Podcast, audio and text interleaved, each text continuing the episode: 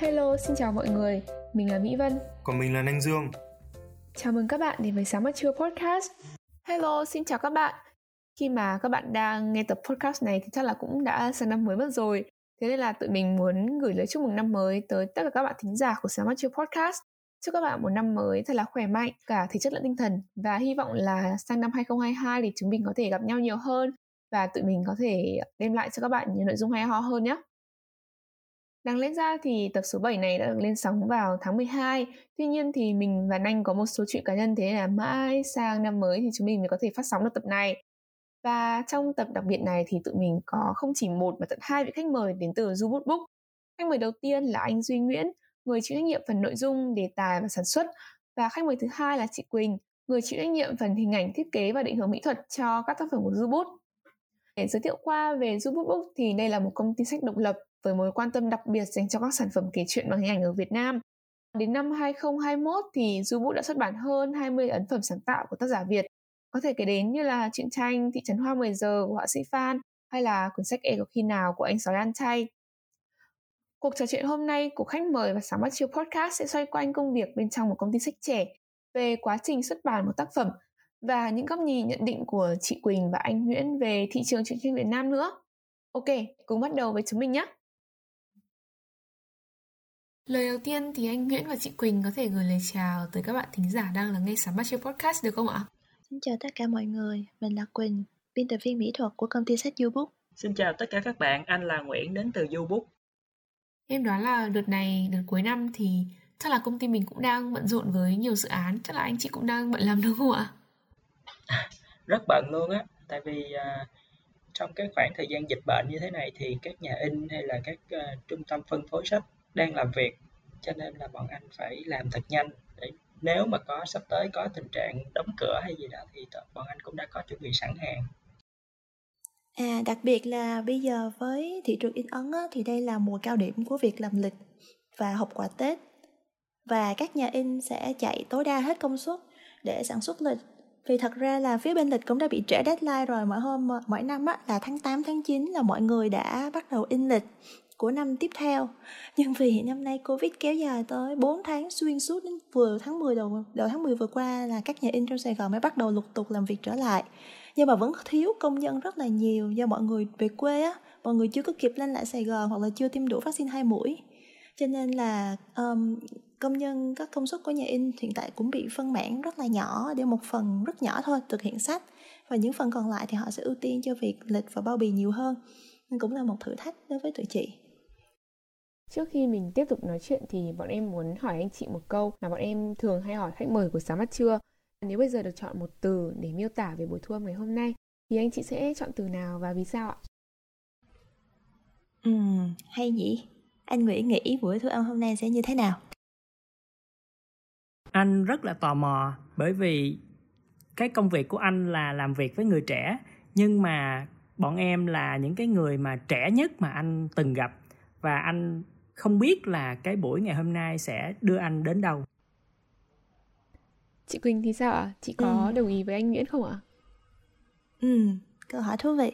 Thật ra thì trong đầu của chị á lúc mà lần đầu tiên khi các bạn tiếp cận với youtube chị cũng rất là tò mò. Tò mò ngay từ cái tên luôn tức là tên của chương trình là sáng mắt chưa. Một cái tên nghe rất là nói sao ha gợi đòn. Nhưng mà chị nghe một hai số thì chị lại không cảm thấy nó gợi đòn như là cái tên. Có thể là về khác biệt vùng miền văn hóa chăng thế là khác biệt về thế hệ.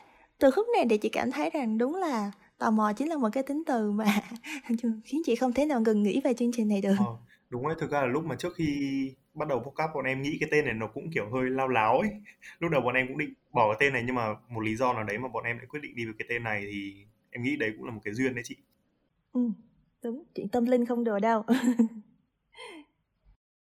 Khi mà em nhìn vào mô hình của Zubut Book thì em khá là tò mò về ý tưởng thành lập Zubut nó đã đến với anh chị như thế nào ấy ạ? Anh thành lập Zubut vào khoảng năm năm 2015. Lúc đó thì thị trường sách về nghệ thuật của Việt Nam á, là chủ yếu là sách dịch từ nước ngoài về thôi chứ chưa có nhiều sách do nghệ sĩ Việt Nam tự sáng tạo ra thì lúc đó anh cảm thấy là xung quanh mình có rất là nhiều những cái bạn trẻ hoặc là những cái người làm thực hành nghệ thuật và họ có khả năng để tạo nên những cái tác phẩm mang màu sắc của Việt Nam rất là tốt. Ví dụ như anh Nguyễn Tú Tuấn là một nghệ sĩ xếp giấy origami rất nổi tiếng trên thế giới nhưng mà ở Việt Nam thì lại ít người biết đến. Nên anh đã chủ động thành lập nên YouTube để tập hợp những cái nghệ sĩ, họa sĩ Việt Nam, tạo nên những tác phẩm sáng tạo của người Việt lúc mới biết đến Zubut thì ngoài những cái sản phẩm những cái ấn tượng về mặt visual ra thì em còn rất ấn tượng với cái tên nữa thì em muốn hỏi anh Nguyễn là không biết cái tên Zubut nó đến với anh như thế nào và vì sao anh lại chọn tên là Zubut ạ? À? Ừ, anh lấy tên công ty là Du Bút. Du Bút có nghĩa là cây bút du hành. Anh muốn đưa những cái chuyến du hành từ ngòi bút đến với độc giả và mở ra những cái thế giới qua câu chuyện, qua tác phẩm, qua tranh vẽ của các tác giả. Và anh mong muốn là Du Bút sẽ là cầu nối giữa người làm sáng tạo Việt Nam và độc giả Việt. Với vai trò là bên trung gian cầu nối như thế thì Du đã tham gia vào quá trình đưa sản phẩm hoàn chỉnh từ tác giả tới độc giả như thế nào ạ? Hay là nói cách khác thì quá trình sản xuất một cuốn sách ở Du diễn ra như thế nào ạ? Um, thường á thì nó có rất là nhiều công đoạn nhưng mà để gom lại thì chúng ta thường sẽ có ba bước chính. Bước đầu tiên á là mình sẽ tìm đề tài để mình xuất bản. À, thường người ta hay gọi là tìm đề tài hoặc tìm bản thảo á thì người biên tập viên sẽ sàng lọc những cái bản thảo được gửi về cho nhà xuất bản hoặc đôi khi nếu như họ có trên tình cờ mà họ có tìm thấy một bản thảo nào hay thì họ cũng sẽ đặt vấn đề đối với tác giả đó sau đó thì biên tập viên hoặc là đại diện của nhà xuất bản sẽ thỏa thuận và nếu hai bên có đứng những cái sự đồng thuận về à, phương pháp xuất bản với nhau thì họ sẽ bắt đầu ký hợp đồng. Và sau đó thì mình sẽ lên kế hoạch xuất bản. Thường thì mọi người sẽ lên kế hoạch xuất bản vào tầm giữa hoặc là cuối của một năm.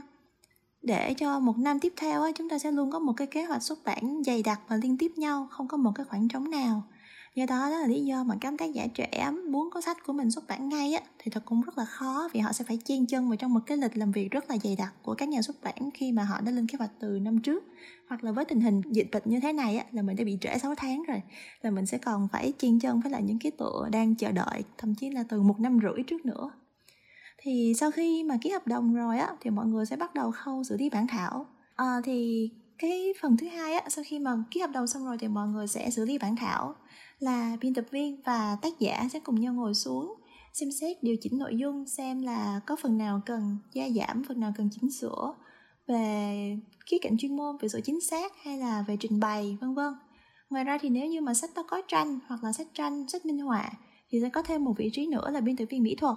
Sẽ làm việc cùng với họa sĩ hoặc là thiết kế để định hướng cho cái hình ảnh của quyển sách đó. Um, sau khi mà có nội dung xong rồi á thì nhân viên thiết kế bạn designer sẽ thiết kế dàn trang đưa chữ và hình đi lên trang sách. Thì lúc này cái quyển sách của mình mới bắt đầu thành hình nè. Rồi cuối cùng á, là chúng ta sẽ thiết kế bìa. Và sẽ có một bạn chuyên viên sửa bản in chuyên đi dò các lỗi chính tả lỗi dấu câu gọi chung là lỗi mô rác sau khi mà có được một bản thảo hoàn chỉnh rồi thì mình sẽ xin giấy phép.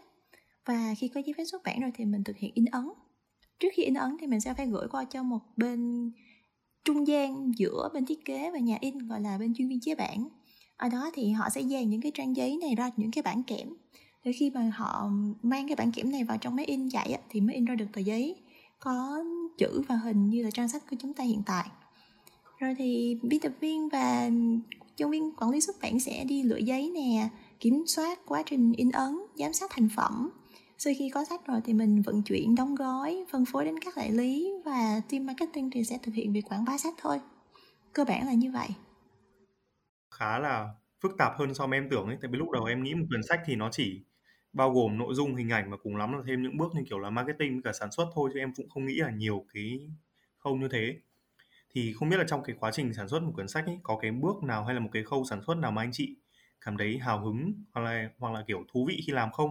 Hoặc là có một cái khâu nào mà anh chị cảm thấy nó khó khăn trong cái quá trình làm không hả anh chị? À đối với chị á thì uh, chị hào hứng nhất á là khi những quyển sách bắt đầu gửi đi đến độc giả.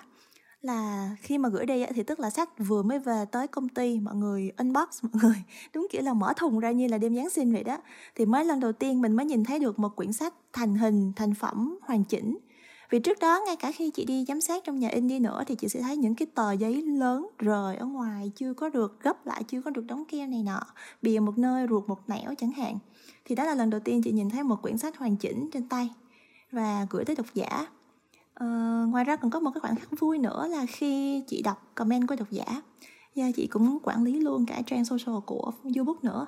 Cho nên là mỗi lần mà độc giả bình luận hay là mọi người inbox trò chuyện với mọi người là chị đứng ở phía sau thì khi sách của mình được độc giả yêu thích và mọi người share với nhau, mọi người chia sẻ với nhau mà marketing không cần phải làm chiêu trò, seeder gì cả, thì đó là một cái hạnh phúc vô cùng lớn.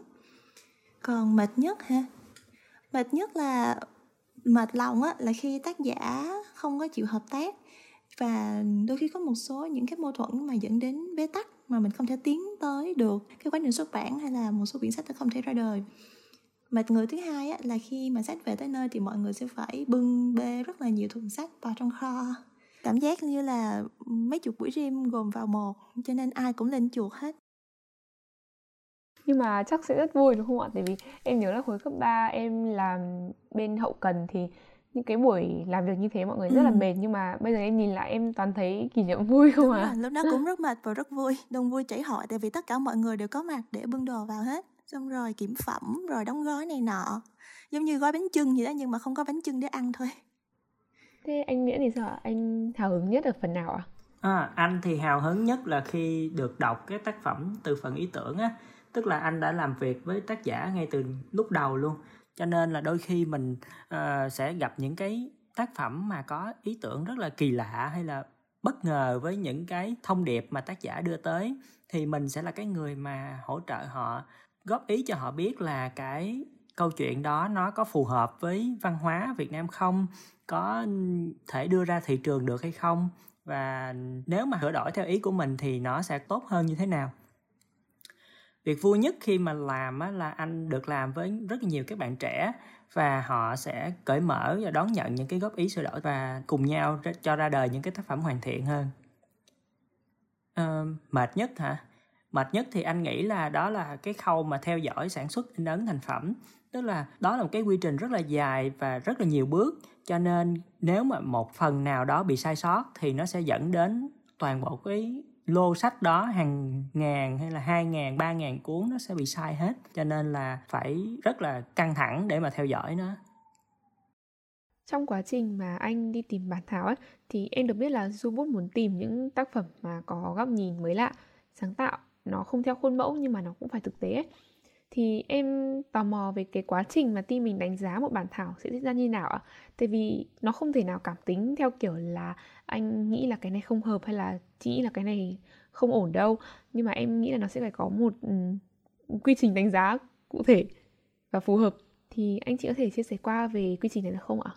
Ừ, thì à, nó sẽ có các bước như thế này ha. Ví dụ đầu tiên là anh sẽ đi phải đi tìm bản thảo tức là anh sẽ scout ở trên à, Facebook mạng xã hội hay là được bạn bè giới thiệu.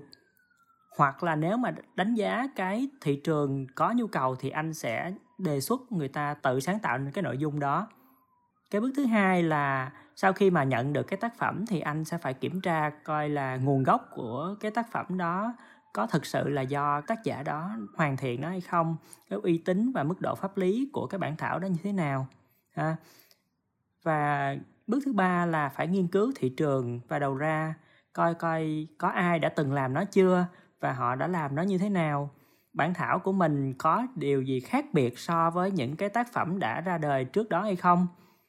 Có chỗ nào hơn, chỗ nào độc đáo hơn không? Rồi nhận định cái độ phủ sóng của tác giả. Ví dụ như tác giả đó có sử dụng uh, facebook không? Có network như thế nào? Có tương tác nhiều với độc giả không? Để đánh giá được. Và nhất là cái thái độ của tác giả đối với việc làm của mình. Và cuối cùng là tìm hiểu về sự hợp tác của tác giả là họ có sẵn lòng để chỉnh sửa cái tác phẩm theo gợi ý của mình không? Có tiếp thu ý kiến của mình hay không? Đó đó là những cái bước mà anh thực hiện khi mà làm làm việc tìm bản thảo. Có khi nào mà ý tưởng của du bút với cả ý tưởng của các tác giả không đồng nhất không ạ? Hoặc là có sự không đồng tình về mặt nội dung hay là về mặt hình ảnh minh họa? Thế thì khi đó anh chị làm như thế nào để đưa ra quyết định tốt nhất cho sản phẩm nhưng mà vẫn giữ được mối quan hệ tốt với cả tác giả ạ? Cái vấn đề đó là một vấn đề tương đối là nhức nhối. Thì thường là bọn anh sẽ phải thảo luận rất là nhiều với tác giả. Bởi vì à, có thể là cái nhận định của tác giả chưa có hoàn toàn đúng về cái thị trường, hoặc là nó chưa có phù hợp với lại tình hình xuất bản của Việt Nam chẳng hạn. Không thể nào mà đem đi xuất bản được luôn á. Thành ra cái việc mà mình nói chuyện hay là mình thuyết phục tác giả là một cái bước rất là cực kỳ là quan trọng. Và tác giả là cái người sáng tạo ra cái tác phẩm đó cho nên là họ sẽ chưa có cái góc nhìn toàn diện về cái tác phẩm của mình. Anh sẽ dùng cái mối quan hệ của mình để tìm đến những cái biên tập viên phù hợp với lại cái tác phẩm đó và họ sẽ có những cái góp ý nó chính xác hơn. Thật ra là nó sẽ có một cái nhận định không được đúng đắn lắm về vai trò của người biên tập viên ở trong mối quan hệ tác giả xuất bản. Chị không hiểu vì lý do gì, nhưng mà mọi người luôn cảm thấy là các tác giả luôn truyền miệng nhau á, rằng thì là biên tập viên chính là kẻ sâu xe bản thảo người sẽ luôn luôn tìm cách cắt bớt các kiểu này nọ. Nhưng mà ở cương vị là một người biên tập viên mỹ thuật á thì chị xin nói thật là là một người biên tập viên không có cái cảm giác nào vui sướng hơn là đọc một bản thảo mà cảm thấy là mình không cần phải sửa gì cả. Tại vì tụi chị đâu có mong muốn chế ra thêm việc để làm đâu. Tôi chúng tôi chỉ mong muốn là à, có một quyển sách tốt mọi thứ đều happy mọi thứ đều hợp lý uh, xuất bản ra thị trường được đón nhận. Như thế là xong công việc của mình kết thúc nhanh gọn lẹ cả nhà đều vui. Cho nên khi mà tác giả nhận được những phản hồi của biên tập viên á thì cũng đừng có gọi là sao ha cũng hãy nghĩ cho cương vị của người người phản hồi một xíu rằng đâu phải ai cũng muốn như thế. Nhưng mà tất cả những cái việc mà biên tập viên góp ý vào á um, đều là để vì một cái mục đích duy nhất là giúp cho bản thảo này nó tốt hơn đặc biệt là nếu như biên tập viên đã nhìn thấy background đã nhìn thấy portfolio của tác giả và cảm nhận được rằng bạn hoàn toàn có thể làm tốt hơn như thế này ở tác phẩm này so với tác phẩm trước, thì tụi chị sẽ là những người đẩy tác giả đi tới một cái mức cao hơn. Tại vì đối với chị á, một tác phẩm sau nó sẽ phải luôn luôn thể hiện một cái gì đó khác hơn. Có thể là một cái hướng phát triển mới, hoặc là một cái sự nâng cao về kỹ năng, hoặc là thậm chí là về cả tư duy kể chuyện của của người tác giả chứ chị thì không thích cái việc là tác giả chỉ có một màu hoặc là chỉ đi theo một cái cái cái mức nhất định. Đó là lý do mà tại sao ở cái cương vị biên tập viên mỹ thuật và đôi khi là biên tập viên truyện tranh thì tụi chị sẽ cố gắng đẩy để phát tác giả phát huy hết được cái tiềm năng của mình. Um, dĩ nhiên là vẫn trên cái cơ sở là tôn trọng quyền quyết định của tác giả nha. Chứ không phải là biên tập viên bắt ép rồi phải sửa bản thảo trong nước mắt đâu. Chỉ trừ một trường hợp duy nhất là khi chúng ta xin giấy phép và có yêu cầu của nhà xuất bản kiểm duyệt tức là phải bỏ đi một số đoạn mà nhà xuất bản cho rằng không phù hợp hoặc là khi xuất bản ra thì sẽ có một số cái hệ lụy về pháp lý này nọ. Thì đó lúc đó thì chúng ta buộc lòng là phải um, chỉnh sửa theo sự yêu cầu của nhà xuất bản. Còn lại thì chị nghĩ là mối quan hệ giữa biên tập viên và tác giả vẫn nên là mối quan hệ win-win á. Chúng ta nên là bạn bè nên là những người đồng sự tốt của nhau hơn là nhìn nhau như là hai người bên hai đầu chiến tuyến.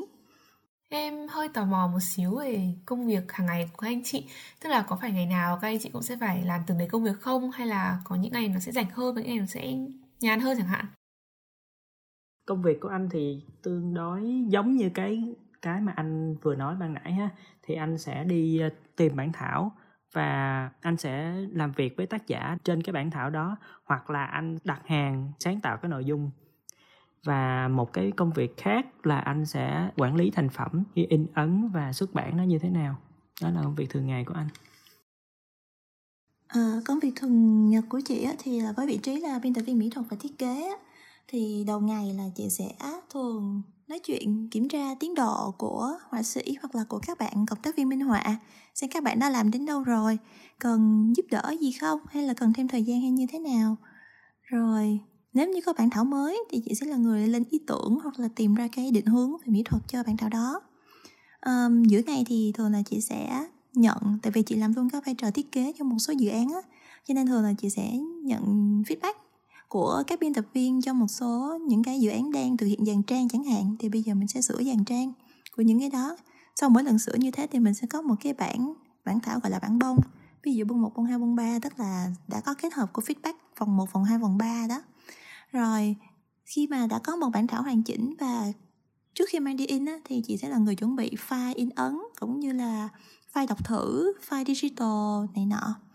Rồi à, khi mà trong quá trình in á đôi khi chị sẽ lên nhà in cùng với anh Nguyễn đặc biệt là khi in bìa và in những trang màu.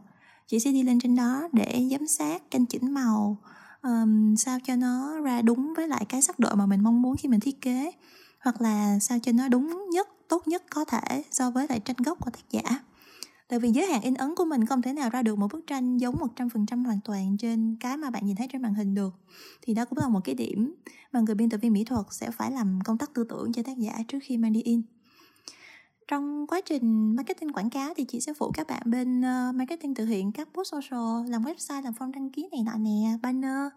Đó và cuối cùng là có thể sẽ chụp hình sản phẩm thì không phải là một ngày chị làm hết tất cả những công việc này nó sẽ tùy theo cái thời gian trong năm cái thời gian của mỗi dự án nữa.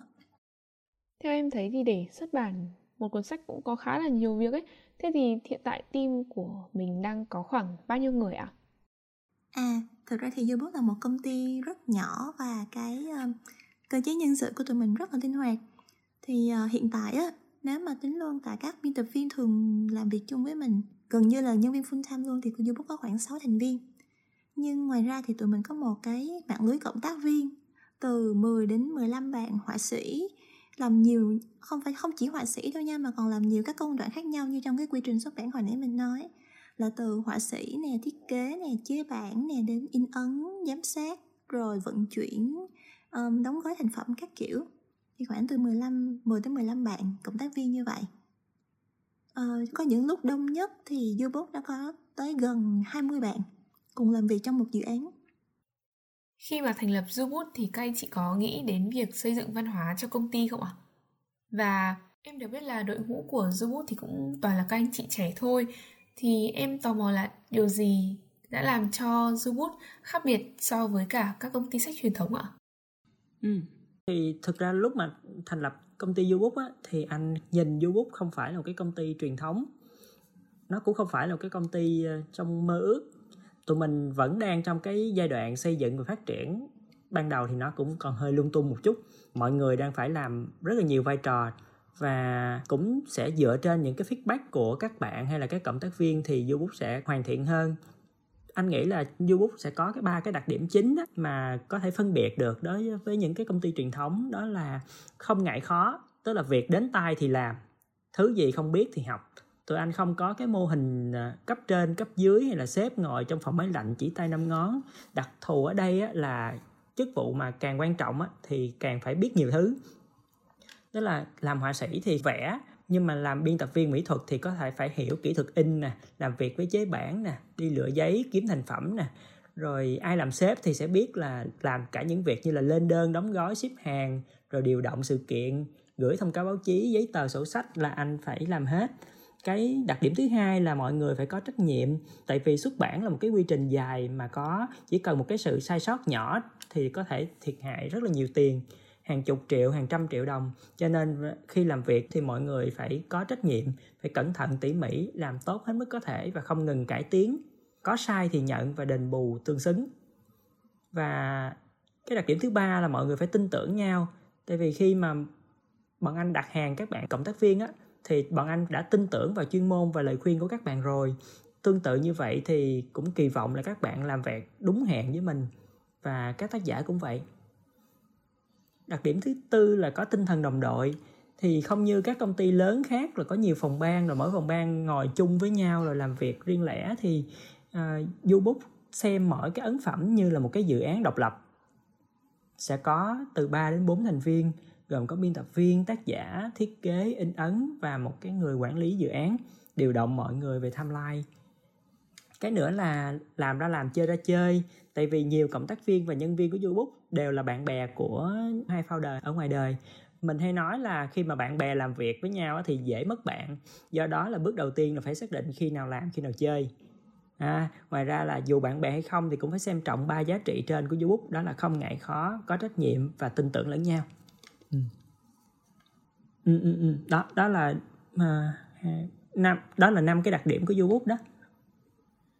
Ồ, em thấy Book đã được thành lập qua một quãng thời gian cũng khá là dài ấy.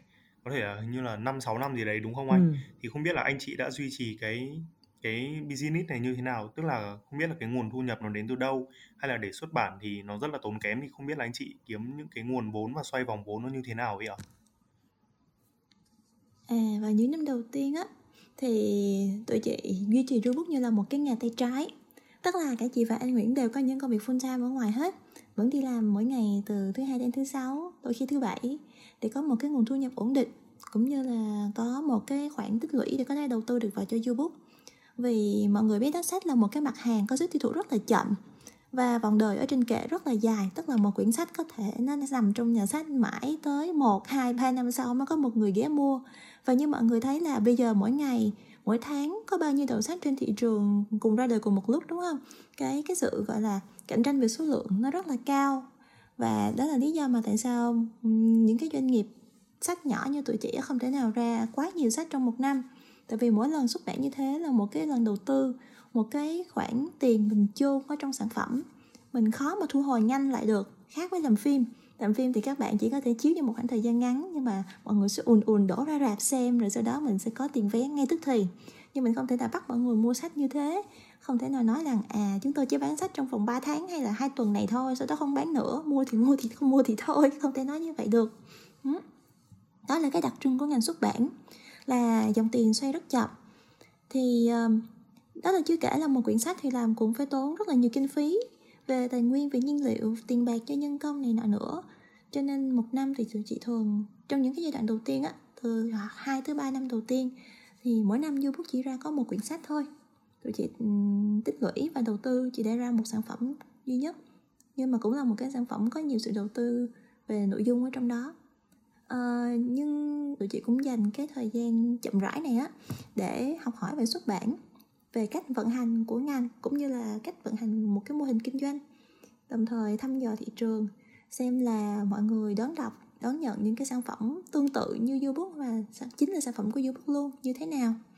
Đồng thời cũng tìm những người đồng hành, đồng chí hướng, ví dụ như các bạn cộng tác viên, các bạn biên tập viên cùng đồng hành với mình hiện tại này nè, là tụi mình cũng đã làm quen. Một số bạn là bắt đầu từ những độc giả của YouBook ngay từ những ngày đầu từ năm 2019 thì tụi chị có một cái số vốn lớn hơn một xíu và bắt đầu đầu tư vào truyền thông nhiều hơn. Thì cũng rất là may mắn khi bạn bè xung quanh bắt đầu biết đến và ủng hộ việc YouTube làm bằng cách là chia sẻ sách của YouTube trên mạng xã hội và truyền miệng, chủ yếu là qua đường hai con đường đó. Thì mọi người biết đến YouTube lần đầu á, tức là đại chúng biết đến YouTube lần đầu từ năm 2020 nhưng mà chị nghĩ đó không chỉ là một cú ăn may hay là thuận may mắn đâu mà đó là kết quả của một cái sự gọi là sao ha lớn chậm một cái sự nở chậm của YouTube. Đã tích lũy từ rất là nhiều những cái năm trước đó từ cuối 2015 trở về trước để kéo dài đến 2019 rồi. Và ngay cả thời điểm hiện tại thì chị nghĩ là YouTube vẫn chưa đạt đến đỉnh phát triển đâu vì tụi chị vẫn đang ở giai đoạn à, nảy chồi tức là đang ờ, rất là nhiều sức sống ừ, đang tăng trưởng thôi vì khối lượng công việc nhiều hơn á, nên hiện tại anh Nguyễn đã như ngưng làm ờ, công việc bên ngoài để tập trung toàn thời gian cho YouTube rồi. Nhưng bản thân chị thì vẫn duy trì công việc thiết kế ở bên ngoài để mình có thể duy trì một cái nguồn thu nhập ổn định. Cũng như là mình tiếp xúc với lại nhiều bạn trẻ bên ngoài. Môi trường làm việc của chị rất trẻ. Từ đó là chị có thể biết được à người trẻ bây giờ có còn đọc sách hay không? Nếu đọc thì họ đọc gì? Nó cũng là một cách để chị nhìn, chị quan sát về thị trường. Dĩ nhiên không phải là tất cả nhưng mà vì các bạn trẻ làm việc cùng chị cũng nằm trùng với cái đối tượng sách của youtube á nên cũng khá là tiện lợi. Và xem ra thì vẫn ổn cho nên là có thể là sẽ duy trì như thế này trong vòng một hai năm nữa cho đến khi youtube lớn hơn một tí. Chị nhắc đến youtube như một đứa trẻ con đang lớn lên ấy. Khi mà cầm trên tay một sản phẩm của Zoot hay là vào Insta của Zoot và xem ấy thì em bị ấn tượng bởi mặt hình ảnh rất là nhiều và em ấn tượng bởi hình ảnh đầu tiên trước khi những cái vấn đề khác thì đây có phải là chiến lược của anh chị tạo cho Zoot không ạ? Tức là lấy lòng người đọc lấy lòng người đọc bằng hình ảnh. Ừ. Một trong những cái um, gọi là sao ha? Những cái vùng xuất bản tức là cái thị trường mà tụi chị hướng đến là sách có hình ảnh chị tránh dùng từ sách tranh để mọi người không lẫn lộn với lại thể loại sách tranh picture book dành cho trẻ em ờ, mẫu giáo và tiểu học. Nhưng mà khó mà tìm được một cái từ tiếng việt tương đương. Để miêu tả việc sách có hình ảnh á, sách minh họa thì cũng không hẳn. Sách minh họa chỉ là một cái nhánh nhỏ trong đó thôi, vì sách có hình ảnh thì nó sẽ bao gồm rất nhiều. Nó sẽ là sách minh họa nè, là truyện tranh, là cả những graphic novel dành cho người lớn nữa. Thì đó là cái hướng mà chị và anh Nguyễn muốn hướng du bút đến vì chị cảm thấy rằng thì là cái mảng này á, ở thị trường Việt Nam vẫn còn quá nhiều sách dịch và không có sách của tác giả nội địa. Gần như là 80 đến 85% đều là sách mua từ nước ngoài về. Trong khi là mình có quá nhiều là những cái bạn thiết kế này những bạn sáng tạo, những bạn làm minh họa, tài năng. Nhưng mà đồng thời các bạn cũng chia vẽ cho những nhà xuất bản nước ngoài thôi, chứ không có những cái tác phẩm, những cái câu chuyện của riêng mình á. Thì chị nghĩ là mọi người đang thiếu một cái platform một cái nơi để mình cảm thấy an toàn để mình có thể đưa tác phẩm của mình ra. Đó là cái hướng mà YouTube muốn đưa tác phẩm mình đến với độc giả đó là những tác phẩm sách có hình ảnh của những tác giả Việt Nam chất lượng. Nếu vậy thì theo chị vì sao mà các bạn trẻ với cả là các tác giả trẻ lại chọn hợp tác với những đối tác của bên nước ngoài hả chị? À, chị chị nghĩ đơn thuần là thứ nhất là lương cao. À, thứ hai là vì danh tiếng của nhà xuất bản và ở thị trường nước ngoài thì độc giả đã có một cái sự trân trọng nhất định dành cho sách tranh. Đặc biệt là những cái ấn phẩm dành cho người lớn chứ không chỉ là sách tranh dành cho thiếu nhi. Cho nên là mọi người dễ đón nhận những cái tác phẩm của của các bạn họa sĩ hơn. Thì trong tương lai mình nhưng mà bây giờ chị thấy là độc giả Việt Nam cũng đang có xu hướng đọc graphic novel và những tác phẩm uh, truyện tranh dành cho người lớn. Mọi người đang có xu hướng chuyển dịch qua đó. Vì cái thế hệ của chị á hệ 8x 9x là mọi người đều lớn lên với truyện tranh thì cho đến một cái khoảng, một cái ngưỡng nào đó, em sẽ cảm thấy là mình không thể nào đọc mãi trên thiếu niên được. Mình sẽ phải tìm những cái đề tài nó phù hợp với tuổi tuổi của mình hơn. Mình sẽ phải lớn ra khỏi cái vỏ của những cái shonen manga thôi. Và thị trường Việt Nam thực sự đang rất thiếu những mảng chuyện cho nhìn cho người lớn. Ngay cả chuyện nhập luôn, ngay cả chuyện dịch từ từ Nhật Bản. Vì đối tượng như ở tuổi chị bây giờ mọi người đã rất là bận rộn rồi mọi người không còn cái thói quen mua truyện tranh mỗi tuần nữa đó. Cứ để đợi gom gom gom gom lại xong rồi mua. Thì đối với những nhà xuất bản mà ra chuyện dài kỳ liên tục như vậy là đâm đầu vào chỗ chết tại vì họ sẽ không đủ tiền để hồi vốn như chị đã nói sách là một cái ngành chôn vốn rất nặng. Nếu như không bán nhanh thì sẽ không có đủ tiền để xoay để in cái quyển tiếp theo. Đó cũng là lý do mà YouTube thường chỉ thực hiện uh, truyện tranh hoặc là graphic novel một tập tụi chị muốn là câu chuyện nó trọn vẹn và kết thúc ở đó. Chứ không làm dài tập. Thì trấn hoa bây giờ là series truyện tranh dài tập đầu tiên của du quốc luôn đó.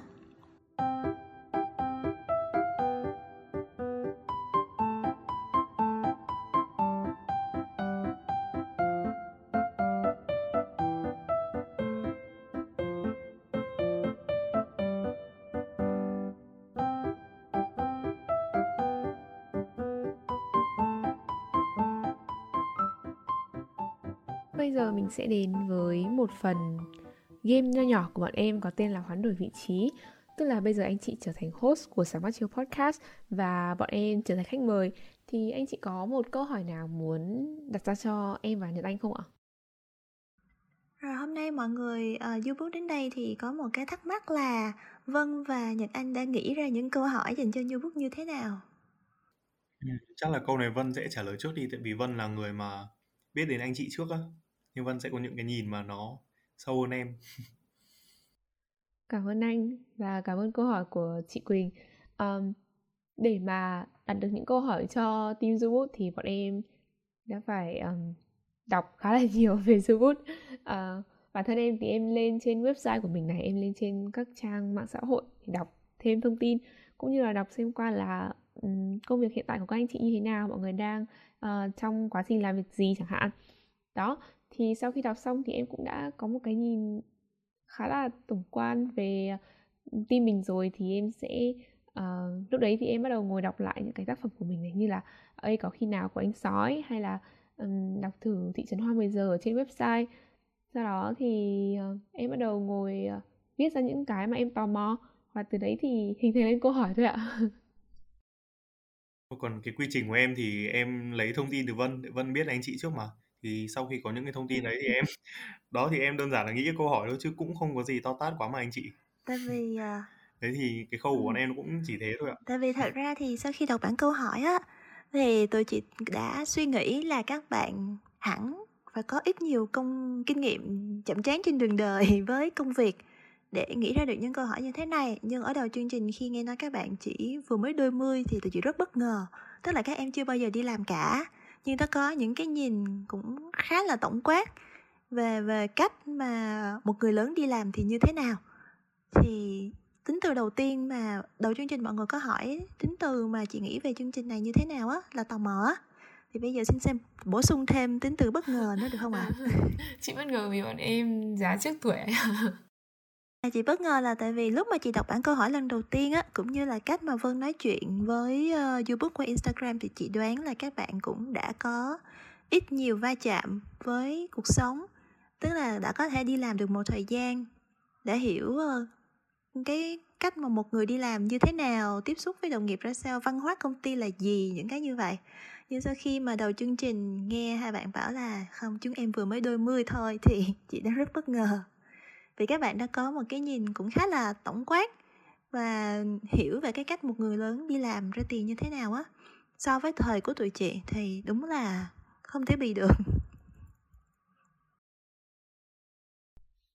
Ừ, những cái như thế thì bọn em chưa có nhiều kinh nghiệm lắm nên là bọn em cũng chỉ tìm đọc và bọn em cũng muốn chuẩn bị kỹ một chút để uh, cho khách mời cảm thấy an tâm là ít nhất mấy cái đứa này nó phỏng vấn mình nhưng mà nó cũng hiểu một chút chứ nó không phải là không biết gì cả đấy, bọn em cũng không muốn tình trạng này diễn ra, thế là cũng muốn chuẩn bị kỹ càng một chút, đọc nhiều một chút, nhưng mà cuộc trò chuyện cũng sẽ vui hơn và nhiều thông tin hay ho hơn. Viết sớm thì tốt, không sao cả. Thế là chị vẫn luôn thích mọi người có một cái sự chuẩn bị á. Chị rất trân trọng những ai chịu khó làm homework ha làm bài tập về nhà trước khi mà đặt một vấn đề nào đó. Nó thể hiện được cái sự quan tâm và cái sự thành tâm cái sự ờ, chân thành của của chương trình hoặc là thậm chí là với tư cách cá nhân đi của một người đối với cái đề tài mà mình đang thực hiện dạ bây giờ mình sẽ quay trở lại cuộc nói chuyện bình thường nhé trong phần tiếp theo thì chúng mình sẽ cùng bàn luận về vấn đề truyện tranh Việt Nam. À, lý do tại sao mình lại nói về chủ đề này thì em có nghe podcast mà các anh chị nói về truyện tranh ở Mỹ. Và em thấy buổi buổi thu âm đấy rất là vui. Rất là vui và nhiều kiến thức. Thì em cũng nghĩ là um, có lẽ là hôm nay mình sẽ ngồi cùng bàn luận về truyện tranh nhưng mà truyện tranh ở Việt Nam. Uh, câu hỏi đầu tiên em muốn đặt ra thì cũng khá là tình cờ thôi. Đấy là trong một lần em coi lung tung ở trên mạng thì em thấy được cuốn hai đứa trẻ của nhà văn Thạch Lam nhưng mà được viết dưới dạng truyện tranh.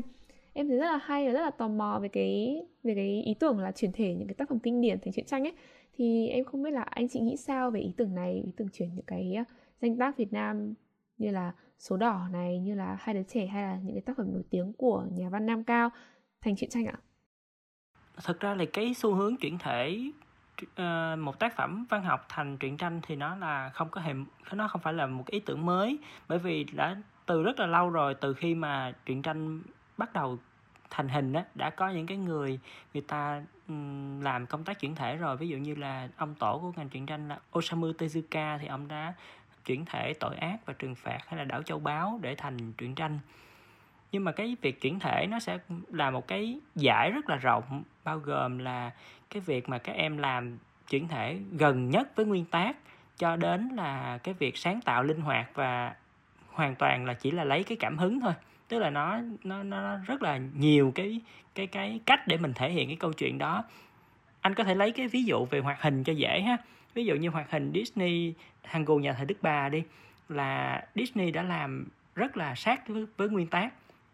Trong khi đó thì cái phim hoạt hình vua sư tử Lion King á thì Disney đã giữ ở cái mức vừa phải linh hoạt khi mà dựa trên cái cốt truyện Hamlet của Shakespeare để tưởng tượng ra trong cái thế giới loài vật thì cái câu chuyện uh, Hamlet đó nó sẽ như thế nào? Và gần đây thì có cái Frozen chỉ là lấy cái cảm hứng từ cái chuyện cổ tích bà chúa tuyết của Andersen nhưng mà cái nhân vật hay là cốt truyện đã được uh, biến hoàn toàn khác. Thì cái việc mà chuyển thể nó sẽ có hai cái. Thứ nhất là em có thể làm nó hoàn toàn giống với nguyên tác luôn còn thứ hai là sẽ có những cái nét sáng tạo riêng cho nên là khi chuyển thể thì phải xác định rõ được cái mục tiêu của mình là chỉ muốn là làm cho độc giả hứng thú hơn với tác phẩm gốc và phá bỏ cái định kiến của những người không thích đọc. Hay là cái mục đích là muốn kể lại cái câu chuyện đó theo cái sự ờ, cái cái cái sự sáng tạo riêng. Dự án của YouBook thì nó sẽ đi cả ba cái hướng là gần nguyên tác, sáng tạo linh hoạt và lấy cảm hứng thì anh có thể uh, giới thiệu với các bạn. Với cái mức độ mà gần bám sát với nguyên tác nhất á, thì bọn anh đang làm là bộ truyện tranh Jataka truyện kể về những cái tiền kiếp khác nhau của Đức Phật hoàn toàn dựa trên bám sát vào cả những cái bài kinh trong cái bộ kinh gọi là kinh bổn sanh. Về cái mức độ linh hoạt về cốt truyện á thì đang làm một cái dự án đó là chuyển thể tác phẩm vang bóng một thời của Nguyễn Tuân tụi em có học Nguyễn Tuân ở lớp 12 rồi đúng không? Ờ thì à, và một cái chuyện khác là sử thi Ramayana. Tụi em có thể học ở lớp 10 là cái bài Rama buộc tội. Ở mức độ là lấy cảm hứng thì hả? À à rồi ừ thì ở mức độ mà chỉ lấy cảm hứng thôi á thì bọn anh cũng đang dự định sẽ làm dùng những cái plot từ kịch Shakespeare để đặt vào trong bối cảnh Việt Nam để kể những cái câu chuyện của Shakespeare. À, đó là những cái dự án sắp tới mà bọn anh định làm dựa trên cái ý tưởng là à, chuyển thể những cái tác phẩm kinh điển thành truyền tranh. Trước đây đã có một cái bộ rất nổi tiếng là bộ danh tác Việt Nam do Phan Thị công ty Phan Thị mà đã làm cái bộ thần đồng nước Việt đó. Họ chủ biên vào khoảng những năm 2006 đến 2012 ừ, có thể là lúc đó thì nó nó đã quá xa với cái thời đại này rồi cũng 10 năm trước rồi em ừ. À, ừ, ừ. Ngay cả thần nội đức Việt cũng là một sự chuyển thể từ những tích trạng của Việt Nam nhưng mà đã được gắn vào trong một cái hệ thống nhân vật mới. Thì thật ra chỉ có cảm giác là bộ danh tác Việt Nam nó ra đời hơi sớm so với thời đại của nó. Dù nó gây được rất là nhiều tiếng vang, nhưng mà trong cộng đồng các người làm truyện tranh và trong cộng đồng các bạn thích đọc truyện thôi. Đó đó là lý do chị nghĩ là tại vì độc giả vào thời đó, mọi người chưa có một cái nhìn cởi mở với truyện tranh hơn so với thời hiện tại. Và vẫn còn gặp khá nhiều những cái tranh cãi vì một cái sự chưa cởi mở như vậy cho nên sẽ có những cái tranh cãi từ phía nhà trường từ phía thầy cô về việc là có nên hay không nên làm những cái tác phẩm chuyển thể như thế. Rồi sáng tạo đến đâu là vừa làm thế nào làm tôn trọng với nguyên tắc hay là không? À, nhưng có một cái cái cục mốc một cái um, là thành tựu á là bộ danh tác Việt Nam này đã được đặt vấn đề để xuất bản ở bên Nhật Bản. Có thành công hay không thì chị không rõ vì vào thời điểm đó thì công ty Phan Thị sau đó thì chuyển hướng không làm truyện tranh nữa, cho nên chị cũng không follow up xem là có thật sự làm đã được xuất bản thành sách ở Nhật hay không. Nhưng mà đã có thông tin là một nhà xuất bản ở bên Nhật muốn đặt vấn đề về việc mua bản quyền, thì mình có thể thấy được một cái sự làm truyện tranh nó gần như trở thành một cái sứ giả văn hóa. Nó mang những cái câu chuyện văn học đương đại Việt Nam này đi đến Nhật. Đó là một cái điều đáng mừng.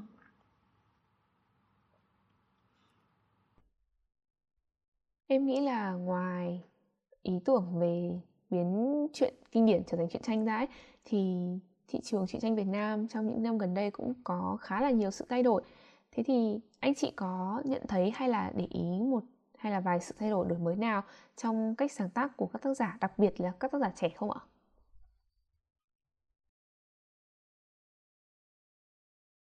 À, à rồi ok anh nghe rồi. À, sự thay đổi á, thì anh thấy là trong vòng khoảng 3 năm trở lại đây á, à, các bạn họa sĩ Việt Nam, những bạn tác giả Việt Nam đã có sự đầu tư hơn về mặt hình thức, về mặt kỹ thuật vẽ, nó đã tốt hơn rất nhiều rồi. Và ở đâu đó anh cũng đã bắt đầu thấy có một cái sự chia ra những cái công đoạn để hoàn thành một cái truyện tranh. Tại vì mọi người hay nghĩ truyện tranh là một người làm từ A đến Z thực ra là không phải như vậy. Mà đôi khi là một nhà văn hay là một tác giả sẽ là viết cái kịch bản và cái người họa sĩ chỉ là người người vẽ. Thì cái sự phân biệt tác giả và họa sĩ đã bắt đầu có ở Việt Nam rồi, cho nên là sẽ đưa đến một cái À, việc là chất lượng của tác phẩm ngày càng được nâng cao hơn. Bởi vì ngày xưa đó thì các bạn họa sĩ sẽ là tự mình viết truyện và tự mình vẽ. Cho nên là đôi khi truyện vẽ rất đẹp câu chuyện thì chưa hay hoặc là ngược lại là câu chuyện đã hay rồi nhưng mà nét vẽ thì chưa đẹp lắm. Nếu mà có cái sự phân biệt à, rõ ràng ra thành những cái công đoạn nhất định á, thì nó sẽ khiến cho cái tác phẩm nó tốt hơn. Và một cái đặc điểm chuyển dịch thứ hai mà anh à, có thể thấy được trong khoảng 3 năm trở lại đây và anh nghĩ là tương lai nó sẽ trở thành một cái trào lưu đó đó là cái việc mà à, liên quan mật thiết giữa truyện tranh và điện ảnh. Tức là có rất là nhiều các bạn dùng truyện tranh như là một cái portfolio để họ đưa kịch bản của mình đến với điện ảnh ví dụ gần đây nhất thì mình có thể thấy là mặc dù là không theo cái mô hình đó nhưng mà mình có thể dễ, dễ dàng thấy được đó là chuyện thần đồng nước việt đã được chuyển thể thành phim nè. Anh cũng biết là rất nhiều bạn bè của anh là làm trong à, ngành điện ảnh thì họ cũng tìm kiếm những cái kịch bản gốc từ truyện tranh. Ví dụ như là long thần tướng cũng sắp được chuyển thể thành phim nè đó. Đó là một cái xu hướng sắp tới. À có một cái xu hướng cũng chắc chắn là sẽ trở thành và thật ra là đã thịnh hành rồi á. Và trong tương lai thì có thể là sẽ càng ngày càng phát triển hơn nó là web comic và thậm chí là cả webtoon. Thì web comic uh, ờ, có thể hiểu là một trang truyện tranh giống như là cái này thì định nghĩa theo quan sát của chị nha chị không dám nói là định nghĩa chắc chắn 100% như đinh đóng cột. À, nếu mà các bạn khe đài các bạn khán giả có một cái định nghĩa nào đó tốt hơn thì cứ chia sẻ với tụi mình ha nhưng mà theo quan sát của mình thấy thì web comic mọi người thường là những cái trang truyện y như là được bố cục và dàn trang như là truyện giấy nhưng mà được up lên nền tảng digital. Nó vẫn mang nhiều cái dáng dấp của truyện tranh trên giấy hơn. Nhưng tới phần webtoon thì nó đã được uh, tái cấu trúc lại để cho nó phù hợp với màn hình điện thoại. Một cái điểm rất là dễ thấy đó là với webtoon các bạn sẽ không còn hệ thống chia khung một cách là chặt chẽ khung nào bên trái khung nào bên phải dẫn theo đường mắt như bố cục bình thường nữa.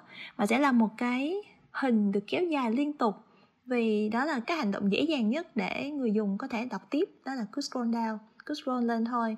Một chương của webtoon thật ra là một tấm hình rất là dài được kéo dài từ trên xuống dưới và đôi khi có phân khung đôi khi là không. Đó. Thì cái xu hướng này thật ra đã bắt đầu từ cái đây một hai năm rồi có thể là hơn nữa. Chị không rành trong mảng uh, digital comic lắm và hiện tại đang ở một cái mức cũng có thể gọi là cực thịnh. Và có rất là nhiều nền tảng ngày càng ra đời và cạnh tranh nhau. Đối với các cái nền công nghiệp mà truyện tranh ở thế giới á, để cho một cái tác phẩm mà nó đến được tay người đọc á, thì thật ra nó có nhiều sự sàng lọc, nhiều sự tuyển lựa, cạnh tranh gắt gao với nhau, trước hết là ở cái vòng tạp chí. Tức là nếu mà em có đọc những bộ như là Bakuman chẳng hạn, thì em sẽ hiểu được cách của một người họa sĩ truyện tranh trẻ làm thế nào để xuất bản được quyển sách đầu tay của mình? Thì không phải là cứ muốn là xuất bản được, mà họ sẽ phải trải qua rất là nhiều cuộc thi về manga như cuộc thi vẽ truyện tranh. Phải có đạt giải thưởng, tức là được những chuyên gia công nhận, hoặc là họ sẽ phải nộp cho các tạp chí, thì sẽ được các biên tập viên, những người chủ biên công nhận tài năng, cảm thấy được tiềm năng xuất bản của bộ truyện đó để đăng lên tạp chí khi đăng lập tạp chí thì bạn đọc sẽ là người quyết định xem là bộ truyện này có đi tiếp hay không bằng cách là bình chọn cho bộ truyện vào mỗi tuần hoặc là mỗi tháng. Dựa theo số phát hành của tạp chí á, tại vì trong tạp chí thì thường là sẽ có rất là nhiều bộ truyện, mỗi truyện một chương cùng lúc với nhau. Rồi cuối cái tạp chí đó sẽ có một cái bảng bình luận hoặc là bây giờ sẽ có form điện tử để mọi người vào đó và vote cho bộ truyện họ yêu thích. Thì những bộ truyện nào mà nằm ở trong top dưới top cuối cùng chẳng hạn tức là ít được người đọc yêu thích nhất thì có thể là sẽ phải bị hủy hoặc là sẽ phải kết thúc sớm. Còn những bộ nào mà nằm ở trong top 3 hoặc top 5 những bộ được nhiều người yêu thích nhất thì sẽ sớm được in thành sách tức là đóng cuốn lại. Và sẽ có nhiều cái tiềm năng để chuyển thể thành anime chuyển thể thành phim hoạt hình thành merchandise đồ thương hiệu này nọ hơn. Đó. thì đó là cái um, sự công nhận và cái sự đánh giá cái sự sàng lọc của hai vòng. Vòng thứ nhất là biên tập viên và vòng thứ hai là độc giả cũng là những người đã từng đọc rất là nhiều bộ truyện tranh rồi. Nhưng so với nhật bản hay là âu mỹ thì ở việt nam chúng ta chưa có cái mô hình như vậy. Và các bạn tác giả sau khi sáng tác xong thì chỉ có một nước duy nhất là quăng nó lên mạng. Thì như em cũng biết rồi đó các thuật toán của những cái mạng xã hội thay đổi thường xuyên à, nó dẫn đến một cái sự bất công. Rằng đôi khi không phải lúc nào chuyện hay nhất cũng là chuyện được nhiều người biết đến nhất. Thì chị nghĩ đó là cái lý do mà các cái nền tảng web comic hoặc là webtoon tóm lại là chuyện trên điện tử ra đời để cho mọi người có một cái nơi upload chuyện của họ lên trên đó và thu hút người đọc. Những người đã đọc truyện tranh thường xuyên thì sẽ vào trong đó đọc và vote cho tác phẩm mà họ yêu thích. Thì đó nó cũng sẽ là một xu hướng trong tương lai. Sẽ có một số tác phẩm dựa vào cái um, sự yêu thích đó để ra được sách giấy như bách lắc chẳng hạn của châu chặt chém. Còn một số tác phẩm có thể sẽ mãi mãi tồn tại ở dạng webtoon tại vì đã được thiết kế như thế và nó có cái hiệu ứng, có cái hiệu quả tốt nhất khi mà coi ở dạng webtoon coi mà cứ scroll lên mãi mãi mãi. Thì cũng không cần phải in ra sách giấy làm gì. Thì chị nghĩ là không có cái nào đe dọa cái nào cả. Tất cả đều bổ trợ cho nhau. Vì càng ngày càng có nhiều người đọc truyện, thì truyện tranh được in ra thị trường mới có người mua. Còn một cái thị trường mà không ai đọc truyện cả, ngay cả khi là up lên webtoon hay webcomic miễn phí mà cũng không ai chịu đọc hết, thì không có độc giả thì sách sẽ không thể nào sống được mọi người cần phải có một cái thói quen đọc trước nhất là phải có thói quen đọc. Sau đó là sẽ bắt đầu mình sẽ nâng cao cái cái gu đọc và cái cái cái tư duy đọc của mình lên. Mình sẽ bắt đầu và khi mà mình đọc càng nhiều á thì mình sẽ càng thấy rằng à đây là những cái tình tiết xóa mòn những cái tình tiết cliché nè xài hoài nè người ta hay gọi là cái gì? Cẩu huyết hả? Trong ngôn tình hay có cái từ gọi là cẩu huyết chẳng hạn. Ừ đó là những tình, tình huống mà cứ diễn ra hoài tôi phát chán đi được. Thì mọi người sẽ phải tìm cách để cho mình trở nên tốt hơn bằng cách là nghĩ ra những tình tiết sáng tạo hơn những cái câu chuyện chặt chẽ hơn chẳng hạn thay vì là chỉ uh, câu fan bằng nét vẽ nữa. Đó đó là một cái động lực để cho cả tác giả lẫn cả cho độc giả trở nên khắc khe hơn và sáng tạo hơn.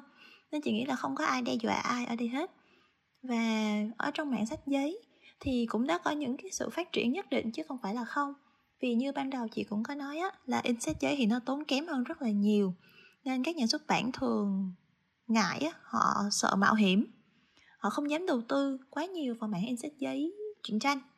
Nhưng mà trong ba thực, thực ra là 5 năm gần đây và đặc biệt là trong 3 năm gần đây chị thấy là các công ty sách tư nhân đã đầu tư bắt đầu đầu tư vào những tác phẩm truyện tranh của tác, tác giả Việt Nam rất nhiều rồi nhiều hơn so với thời 10 năm trước đây khi mà mọi người xem là truyện tranh chỉ là thứ đồ um, chống nở chống tàn chỉ tồn tại trên các forum rồi của một đám con nít tự sướng với nhau chẳng hạn bây giờ mọi người đã có một cái nhìn cởi mở hơn với truyện tranh rất nhiều rồi ờ, em cũng nhận ra được cái xu hướng đọc truyện tranh trên mạng nhưng mà uh-huh. em là theo team mua sách giấy mua truyện tranh giấy nhất là với những tác phẩm của tác giả Việt Nam hay của nhà xuất bản Việt Nam tại vì chắc ừ, cái này cũng xác. là cảm tính của em thôi nhưng mà em cảm giác như là uh, cầm trên tay một cuốn truyện tranh hay một cuốn sách của tác giả Việt Nam là em rất tự hào. Em thật sự rất tự hào. Và có một điểm nữa là uh, em không biết có đúng không nhưng mà em cảm ừ. thấy những cái tác phẩm của tác giả Việt Nam nó được chỉnh chu về mặt giấy này về mặt màu mực màu in về chất liệu giấy chất liệu um, packaging các thứ. Nên là em cũng cảm thấy nó cứng cáp và nó cũng cảm thấy cảm thấy chất lượng uh, đó ừ. thì em thuộc phe đọc sách giấy nhưng mà nói về sách trên mạng thì nó có một cái vấn đề đó chính là khi mà mình đưa lên mạng rồi thì nó luôn luôn có khả năng bị copy uh, thế thì tại sao là một người đọc thì tại sao mình nên đọc sách có bản quyền ạ à? em nghĩ là không ai có thể trả lời câu này hợp lý hơn là người làm ừ. sách cả về cái chuyện đọc lậu á cái vấn đề này vẫn còn là một cái chuyện vô cùng nhức nhối đặc biệt là ở trong mảng truyện tranh nước ngoài tức là các nhà xuất bản mua các tác phẩm từ nước ngoài về. Và trước đó đã có những nhóm dịch đã bắt đầu dịch rồi đã bắt đầu lấy những cái nguồn scan trên mạng tự dịch với nhau. Và khi mà một cái tác phẩm được in trên thị trường thì theo luật bản quyền là họ sẽ phải gỡ xuống.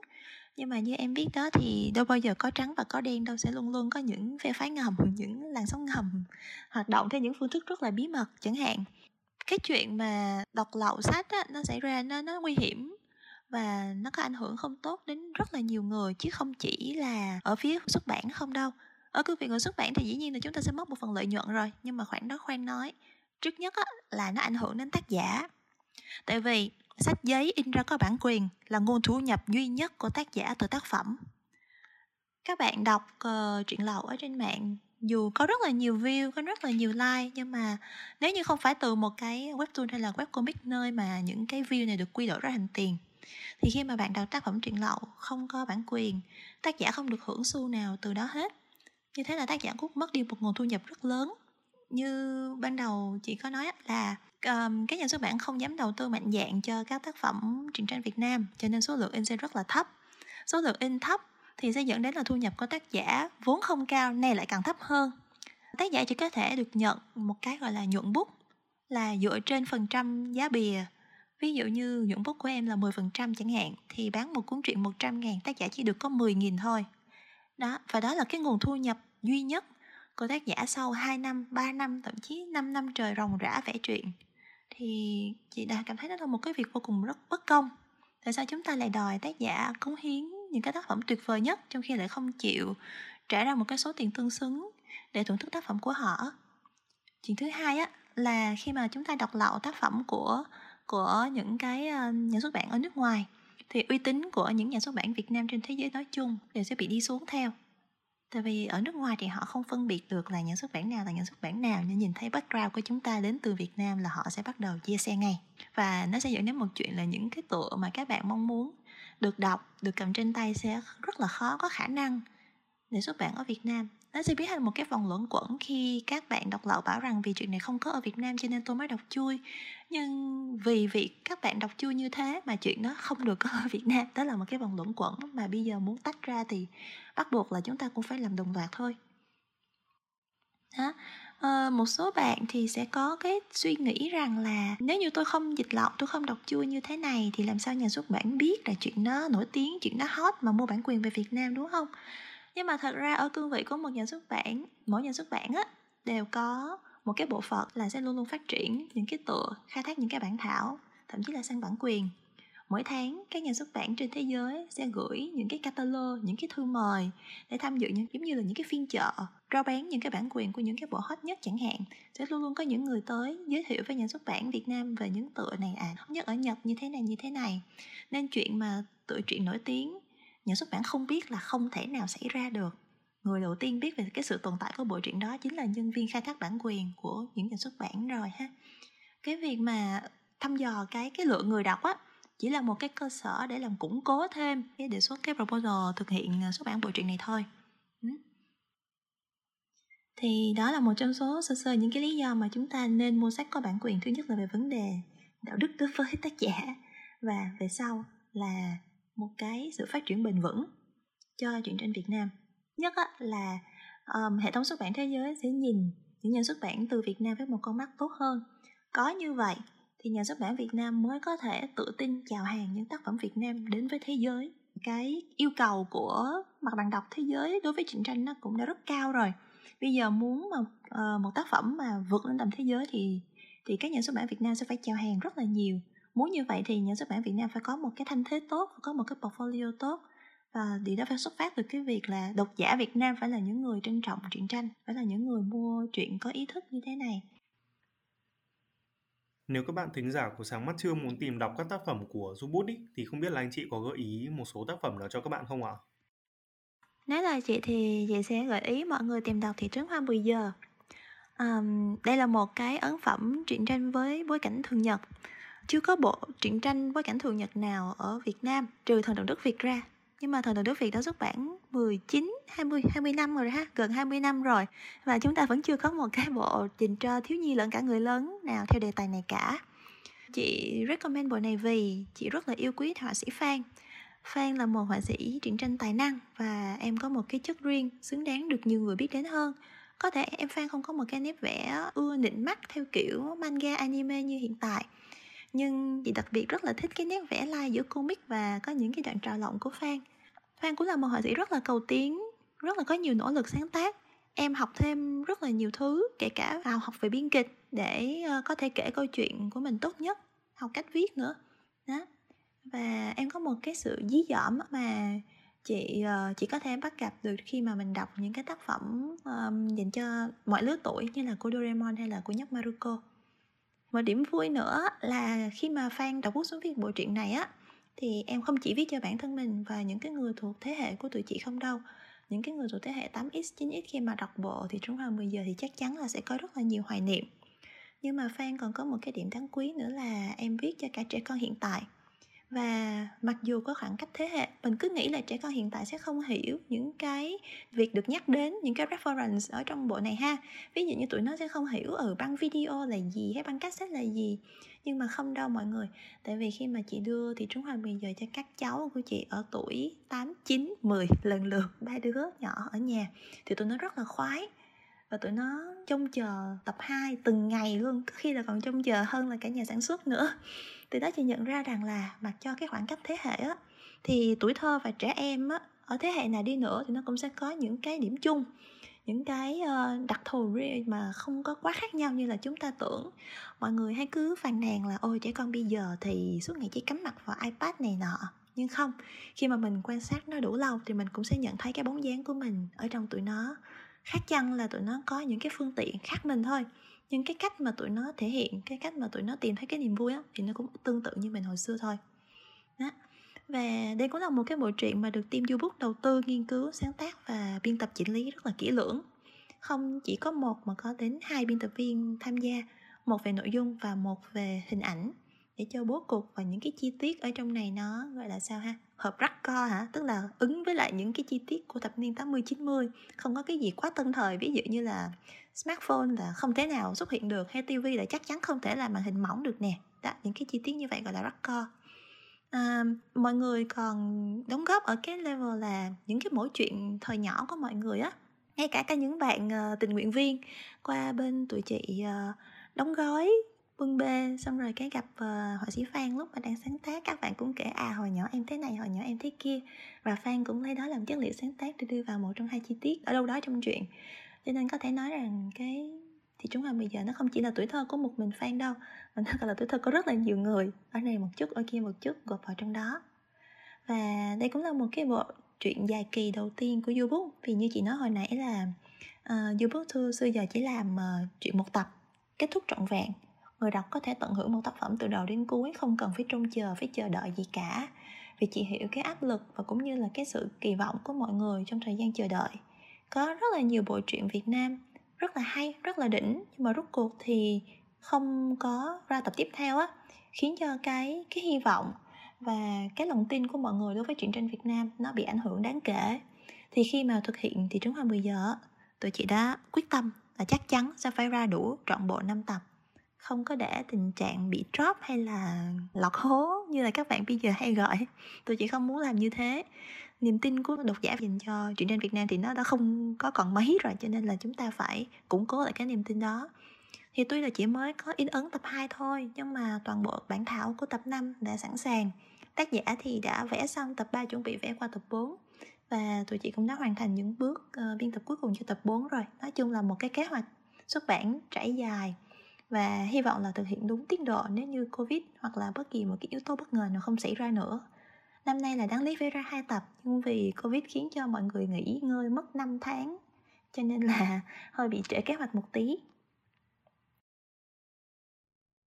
À, anh nghĩ là một tác phẩm uh, của YouBook mà mọi người có thể uh, tham khảo đó là Ê có khi nào? Là một cái ấn phẩm có thể nói là lạ so với thị trường chung của Việt Nam. Thì anh nghĩ đó là một cái gợi ý chính xác nhất về Yobook á.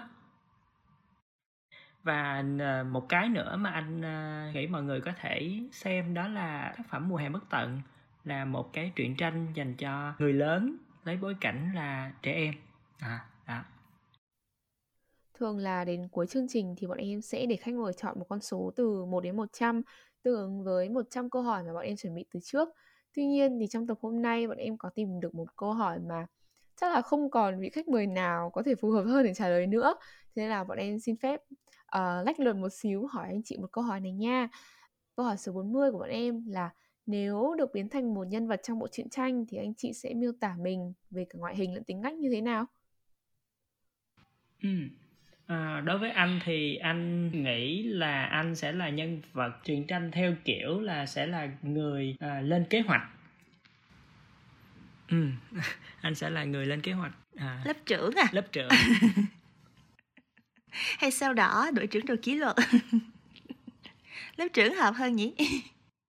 Ừ, không biết vì sao nhưng mà nếu mà tưởng tượng anh Nguyễn trong một cuốn truyện tranh thì em nghĩ đấy sẽ là một cuốn truyện tranh cũng là đề tài thám hiểm. Xong rồi anh Nguyễn sẽ là một nhân vật mà uh, đeo kính và đem một cái ba lô rất là to có rất là nhiều thứ để giúp mọi người giúp cả team có thể vượt qua rất là nhiều thử thách. Đấy em cứ nghĩ như thế. Ừ. thật ra thì chị nghĩ chị cũng chính là cái nhân vật um, hơi nerd nerd hơi mọt sách như vậy đó nhưng mà thường là chị sẽ không thể nào làm nhân vật chính được, chị sẽ là người làm nền sau lưng một hot boy nào đó. Chính là bạn cùng lớp với hot boy á, hoặc là hot girl, những nhân vật làm nền mà chúng ta không bao giờ nhớ tới á.